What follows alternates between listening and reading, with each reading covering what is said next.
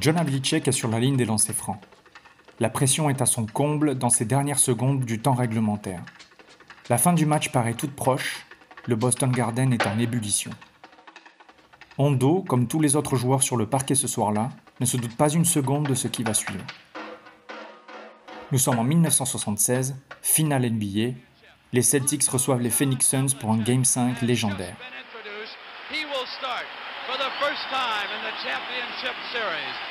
Vous écoutez Valley le podcast francophone sur les Phoenix Suns. Bienvenue dans Mémoire de Cactus, épisode 1. Back with the Remans, these boys are my sons like Phoenix, my city. See the shots that I took, wet like I'm booked. The Phoenix Suns select DeAndre Ayton. Sun came out, I went about to drop top.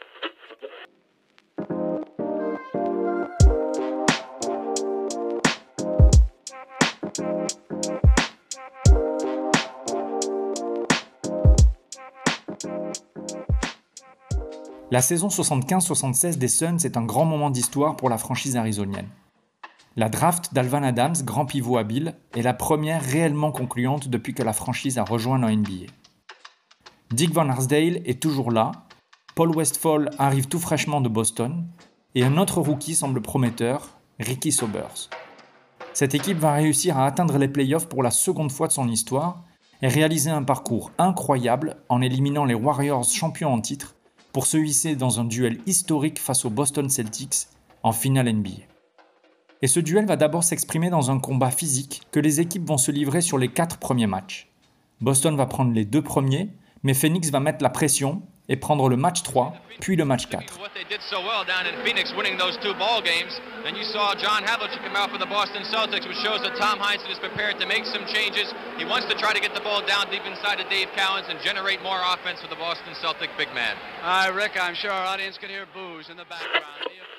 Ce match 5 sera la clé de la série, mais on est encore loin de savoir qu'il sera le greatest game of all time. Sur les bancs, John McLeod aux Suns s'oppose à une légende du jeu. Tom Heinzon, ancienne gloire des Celtics, met sa plus belle cravate blanche pour ce Game 5. Les journalistes CBS livrent leurs anecdotes sur le trash talking qui se joue entre les deux équipes depuis le début de la série. Gar Hurt, solide forward des Cactus, a déclaré que les Suns allaient le faire. Les Celtics n'en sont pas à leur première finale et le match s'annonce copieux. Le premier carton donne le ton. Les Suns mettent tout de suite la pression sur l'attaque bostonienne. En manque de solutions et d'adresse chez ses joueurs, Heinzon prend un temps mort et réorganise son attaque autour de sa star de 35 ans, John Havlicek. Très vite, Hondo décante la situation pour les Seas. Jojo White et Dave Cowens emboîtent le pas et Paul Silas n'est pas en reste. Les Suns sont asphyxiés des deux côtés du terrain jusqu'à accuser 20 points d'écart. Le match paraît plié, l'ambiance au Garden est déjà incroyable. 36-18 à la fin du premier quart-temps, puis 61-45 à la mi-temps. Boston maîtrise, Phoenix hésite.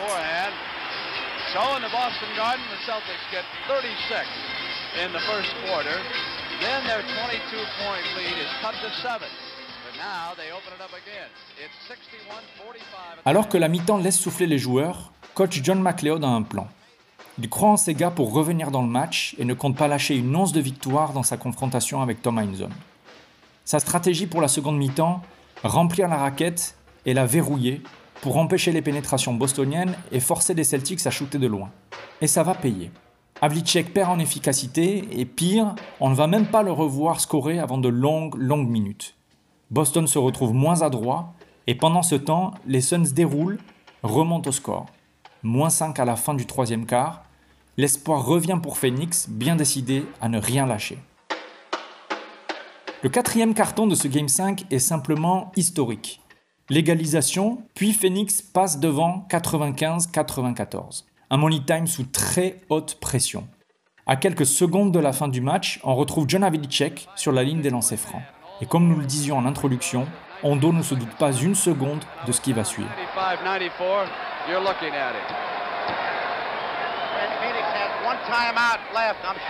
Le premier shoot rentre. Hondo égalise 95 partout. Le Garden explose puis retient sa respiration pour le second lancer. Hondo rate, mais Boston prend le rebond. La balle circule alors que Phoenix verrouille la peinture. Havlicek la récupère sur l'elbow droit de la raquette des Suns, prend le shoot, mais rate à nouveau. Les commentateurs sont en toupie. Pourquoi Hondo prend-il ce shoot? Alors qu'il aurait pu laisser les secondes s'écouler et ne laisser aucune chance de dernière possession à Phoenix Les Suns, eux, restent sérieux. Rebond sécurisé, temps mort pris, leur dernier. Précieux, mais bizarre. Le geste de prise de temps mort par Westfall est vu par l'arbitre Richie Powers à 5 secondes au chrono. Pourtant, le match va reprendre avec seulement 3 secondes de temps réglementaire. Les Suns sont dans l'urgence. Ils tentent de trouver Heard sur une longue passe, mais la défense des Celtics intercepte la gonfle. CBS annonce ce Game 5 part en overtime.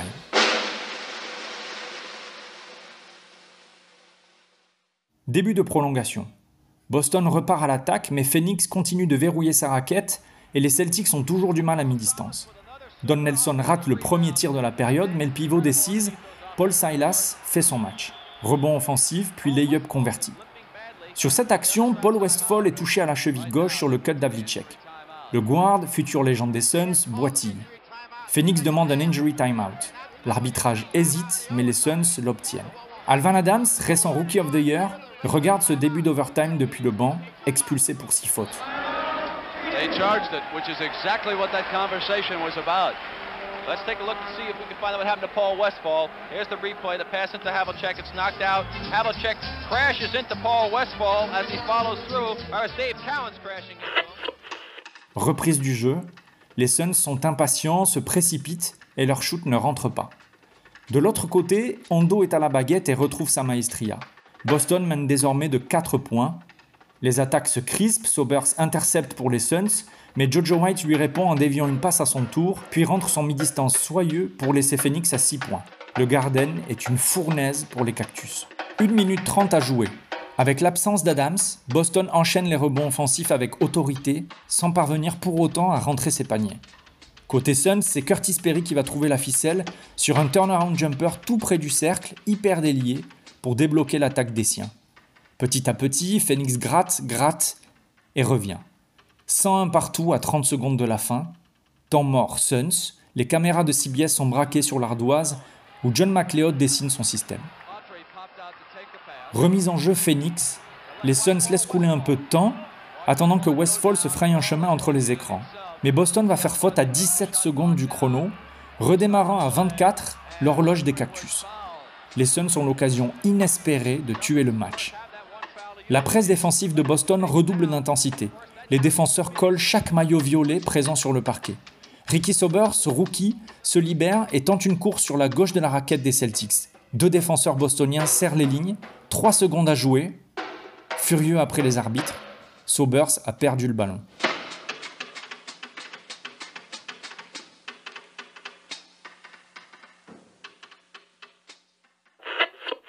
Trois petites secondes.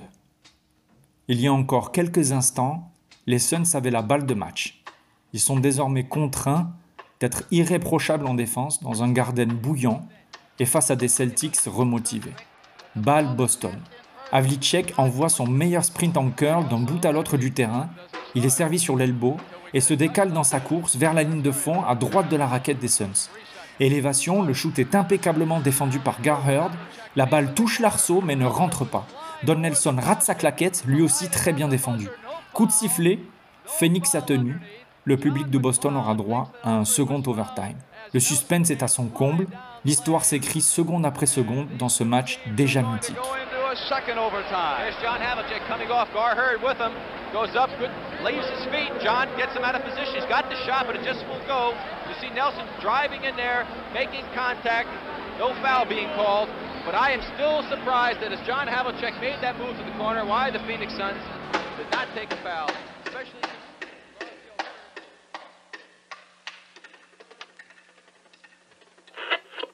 C'est déjà le début de la deuxième prolongation. Les Suns récupèrent la balle sur l'entre-deux et très vite, l'axe Sobers-Hurd se déploie balle en main sur la gauche de la raquette des Celtics. Gar s'élève mais rate son tir.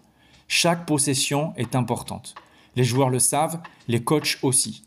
Cowens trouve Jojo White dans sa zone préférentielle. White est un attaquant hors pair côté Boston. Quelques possessions crispées plus tard, c'est à nouveau lui qui trouve la mire à mi-distance pour Boston. Mais c'est Ricky Sobers en canne lui aussi sur cette série qui va lui répondre. Il est servi en plein cœur et fonce derrière un écran auquel Havlicek se heurte. Don Nelson essaie de monter au contre, ficelle, and one converti par l'arrière rookie. Phoenix est alors devant pour la seconde fois seulement du match. La crispation est évidemment énorme chez les deux équipes. La fatigue se fait sentir, les gestes sont moins sûrs, les tirs sont moins précis. L'intensité de ces finales 1976 semble atteindre son paroxysme. Les Cactus cherchent Sobers qui rate de plus en plus pendant que Jojo White et Dave Cowens remontent les Celtics. Trouvé au poste par White, Cowens tente d'enfoncer la prise à 3 de Phoenix. Son shoot avec la planche rentre, coup de sifflet des arbitres, le Garden s'imagine un N1 précieux. Pas du tout. Faute offensive de Cowens, la sixième. Allez simple pour le banc bostonien, une minute au chrono. Dave Cowens went high in the air and fouled out of this basketball game on a play that could have turned game 5 in Phoenix's favor.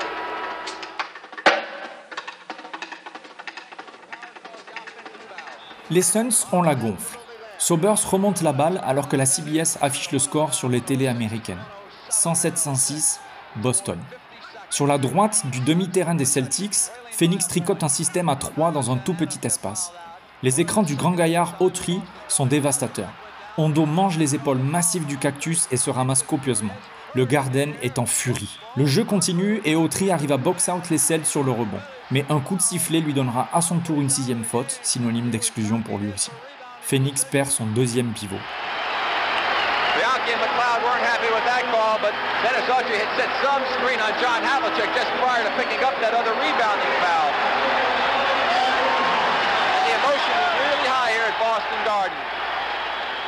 Les Celtics ont une grosse trentaine de secondes devant eux pour creuser l'écart. Un panier ultime qui pourrait être décisif et mettre fin à ce match tout en sapant le moral des Suns à l'aube du match 6.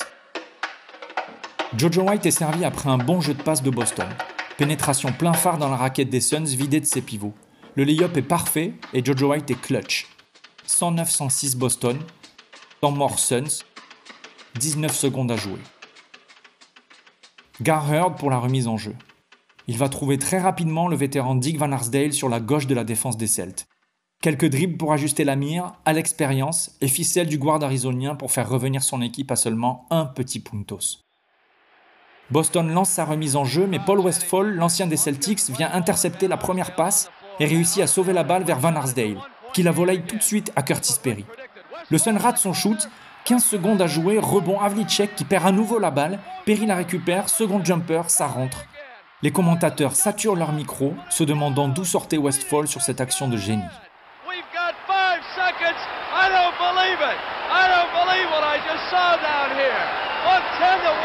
I got five seconds. That was incredible. Where did Westfall come from? Here Where we go, did he come from? Let's take it. Unbelievable what Paul Westfield does here. Here's the passing coming out of Van Arsdale. He gets the ball. They don't elect to go inside. Now he makes a quick fake to the left. Silas is on him. No foul. They don't want to get it. The shot goes up, and it's in. Now the Celtics try and get it in quickly. Jim R throws it over. Look at Paul Silas. Great anticipation, I mean, by Westfall. Throws it back in. Il reste désormais 5 secondes au chrono de ce match 5 et de cette deuxième overtime. La pression est à son comble. Le public ne sait plus où donner de la tête. Il fallait sans aucun doute avoir le cœur accroché pour assister à ce match en direct dans le Garden de Boston en 1976. La table de score affiche 109-110 Suns lead. Tom Heinzon fait les 100 pas le long du banc des Celtics. Les commentateurs sont encore en feu et tout le monde a les yeux rivés sur Jojo White qui pourrait bien être l'homme providentiel de Boston. Mais c'est Havlicek qui récupère la balle sur la remise en jeu. Très peu de temps à jouer et Hondo ne va pas perdre une milliseconde. Son drive est incisif comme si Johnny retrouvait ses cannes de rookie. En déséquilibre dans la dernière seconde, il trouve un shoot qui se faufile entre les bras des défenseurs de Phoenix. La balle tape la planche et le Garden exulte. Hondo l'a fait. Hondo a marqué ce panier incroyable que toute une ville attendait. Havlicek est l'homme providentiel, une nouvelle fois, 111-110 Boston. La foule envahit le terrain, le Garden est dans un état second. On peine à comprendre ce qui se passe tant la scène est incroyable. La joie semble avoir laissé place au chaos, les commentateurs commencent à livrer quelques explications, L'horloge ne se serait pas arrêtée, il resterait une ou deux secondes à jouer. Balle Suns. Le Garden devient alors le théâtre de mouvements de foule, d'une effervescence jamais vue tant le déroulé de ce match incroyable est inédit. Richie Powers, arbitre principal du match, mange quelques baffes de la part d'un supporter en colère. La scène est hallucinante. Trois fans sur le dos d'un arbitre à lui envoyer des grosses patates parce qu'il reste deux secondes sur la montre. Invraisemblable. Le public de Boston ne répond plus aux lois terrestres. Le Garden est dans une autre dimension. Murphy has what you said. Two seconds left. Two seconds left in the game. They've got to clear the floor. They've got to bring the Phoenix Suns back. It's not over yet. We've got two seconds left in this game. It's not over yet. Le match n'est pas fini. Boston n'a pas encore la main sur ce Game 5. Et les Suns, quand ils seront sortis du vestiaire, auront l'occasion, une nouvelle fois, de remporter leur troisième win d'affilée dans la série. De retour sur leur banc, les Suns cherchent leur concentration. Le parquet est toujours rempli des supporters des Celtics, peu enclins à abandonner l'idée que le match était dans leurs mains. La police arrive tout de même à faire vider le terrain et les supporters sont désormais de retour, plus brillants que jamais, dans leur tribune. Une bataille tactique démarre alors. Tom Heinzon demande aux arbitres où la balle sera mise en jeu. Mais les Suns vont prendre un temps mort qu'ils n'avaient pas. Coup de poker stratégique ou situation ubuesque, Jojo White s'avance sur la ligne des lancers francs et convertit. 112-110, une seconde à jouer, balle Suns dans le camp des Celtics. Heinzon cadre son 5 et donne les consignes d'une défense qui ne devra rien laisser passer aux Suns. Les arbitres continuent de demander au public de regagner les tribunes, et puis l'histoire. The Suns took the technical to get court position. Curtis Perry wanted somebody to stand back. Won't start until it's clutched. They'll have to throw it up. Garherd, turnaround, shot in the air. It's good. It's tied again. I don't believe it. Garfield heard at the buzzer, threw one in outside. We've got a third overtime in a Boston Garden. It's 112, 112. Unbelievable sequence. Gar Heard rentre un des shoots les plus clutch de l'histoire de la ligue. The Shot Heard Around the World titreront les médias en jouant sur les mots et le nom du forward arizonien. Turnaround jumper parfait, une courbe et un arc sublime au-dessus du défenseur. La gonfle fait claquer le filet, l'action est magnifique et elle pétrifie les Celtics et leurs fans. Le Boston Garden est abasourdi, les commentateurs sont intenables. Ce Game 5 des finales 1976 vivra son troisième overtime.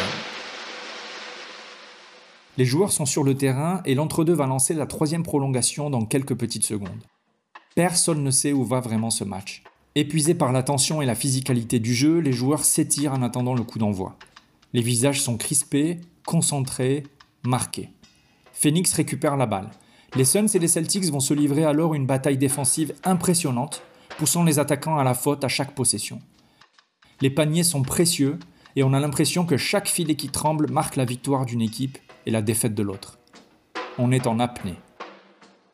Sur une erreur d'attention en défense, Phoenix laisse Jojo White faire revenir Boston à égalité.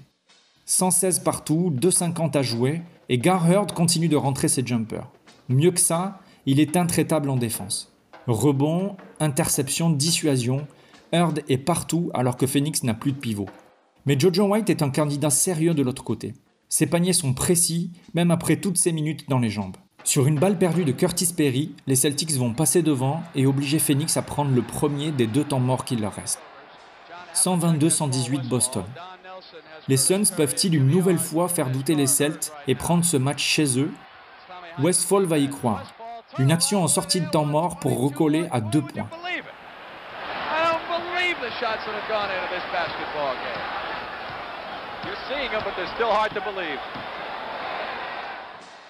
Mais une nouvelle fois bien servi par Rondo, la punition des Suns s'appelle Jojo White. À bout de souffle, White s'assoit sur le parquet alors qu'une faute est sifflée. Deux lancers à venir pour Glenn McDonald, héros bostonien de ce troisième overtime. Ce match aura puisé dans les réserves physiques et émotionnelles de toute la salle, plus qu'on ne peut l'imaginer aujourd'hui. Des joueurs au public, en passant par les coachs qu'on ne voit même plus s'adresser à leurs joueurs pendant les arrêts de jeu. Comme si l'histoire de ces finales s'écrivait désormais en roue libre, en impro total, alors que tous les scénarios prévisibles ont explosé minute après minute depuis la fin du temps réglementaire. seul le Garden retrouve un peu d'énergie, parce que le temps s'écoule et que Boston est encore devant de 6 points, grâce aux deux lancers francs convertis. McDonald a pourtant déçu toute la saison côté Boston, mais il est désormais à 6 points sur cette fin de match, héros de circonstances permettant aux Celtes d'y croire plus que jamais. 36 secondes à la montre. Drive de Ricky Sobers toujours aussi vif. Phoenix est à 122 points, 4 de moins que Boston. La défense des Suns met la pression sur la remise en jeu des Celtics et Don Nelson est contraint de prendre un temps mort. Sur la remise en jeu, Phoenix fait faute sur le plus mauvais shooter de Boston, Jim Hard. Mais le 34 des Celtics va rentrer ses deux lancers francs. 128-122, jusqu'à ce que Paul Westphal se faufile dans la raquette adverse et tente un 360 lay-up qui rentre comme par magie. Incroyable. 128-124. Les Suns donnent l'impression qu'ils ne lâcheront rien, qu'ils croient encore que tout est possible. Ils savent que ce match 5 est vraiment décisif dans cette série. Avec 15 secondes à jouer, il colle un pressing furieux aux Celtics qui peinent à passer la ligne centrale. Une longue passe trouve finalement Havlicek. Le guard transmet à White qui lance McDonald au alley mais c'est raté. Le rebond des Suns est immédiat et une passe de quarterback incroyable trouve Paul Westphal sous le panier des Celtics. 128-126, deux petits points séparent les finalistes. Il reste 12 secondes à jouer et l'avance des Celts a bel et bien fondu plus vite que prévu pour Boston. La dernière possession vaut tout l'or du monde pour le Garden ce soir-là. It's two points again at 12 seconds. Here is Glenn McDonald. Two-point basketball. Nelson gives it to Art. Westball's got a hand on it. Art goes back. Five seconds. White, four, three, two, one. It's going to be all over. And look at the fans here in the Boston Garden. They battled three overtimes. And finally it's over, but would you believe the end of that third overtime? It was 128, 122, and still the Phoenix Suns got down with a couple of baskets.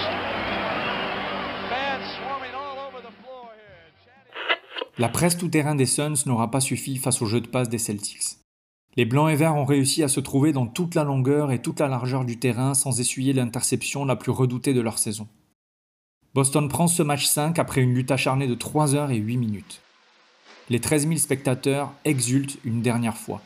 Cette dernière joie est la bonne, celle d'une victoire un temps indécise, mais enfin acquise. Gar Heard aura joué 61 minutes pour Phoenix. Jojo White 60 côté Celtics. Ce Game 5 aura fait vivre à ses spectateurs contemporains des émotions d'une rare intensité dans l'histoire de la Ligue. Aux spectateurs modernes que nous sommes et qui connaissons le résultat, il est une leçon de spectacle. Pour les fans des Suns, un rappel d'une identité aussi belle que maudite, celle du perdant magnifique qui donne tout, jusqu'au bout, mais qui doit s'incliner. Les finales NBA 1976 seront remportées par les Celtics après le match 6.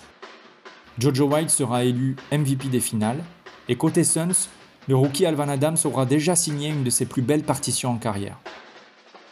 Dick Van Arsdale jouera une saison de plus à Phoenix, rejoint par son frère Tom, mais ils prendront tous les deux leur retraite ensemble à l'issue de la saison 77. Paul Westphal s'installera dans l'Arizona et deviendra la star de la fin des années 70 et du début des années 80 pour les Suns. Une icône des cactus en tant que joueur, il le deviendra aussi en tant que coach. C'était le premier épisode de Mémoire de Cactus, une capsule temporelle du podcast Valley Hoop. Nous espérons qu'elle vous a plu et si tel était le cas, n'hésitez pas à noter ce podcast sur la plateforme de votre choix et à nous suivre sur X Twitter at valley underscore ou. À la prochaine!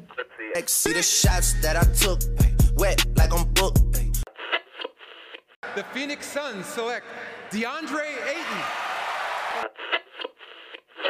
Sun came out, I went about to drop top.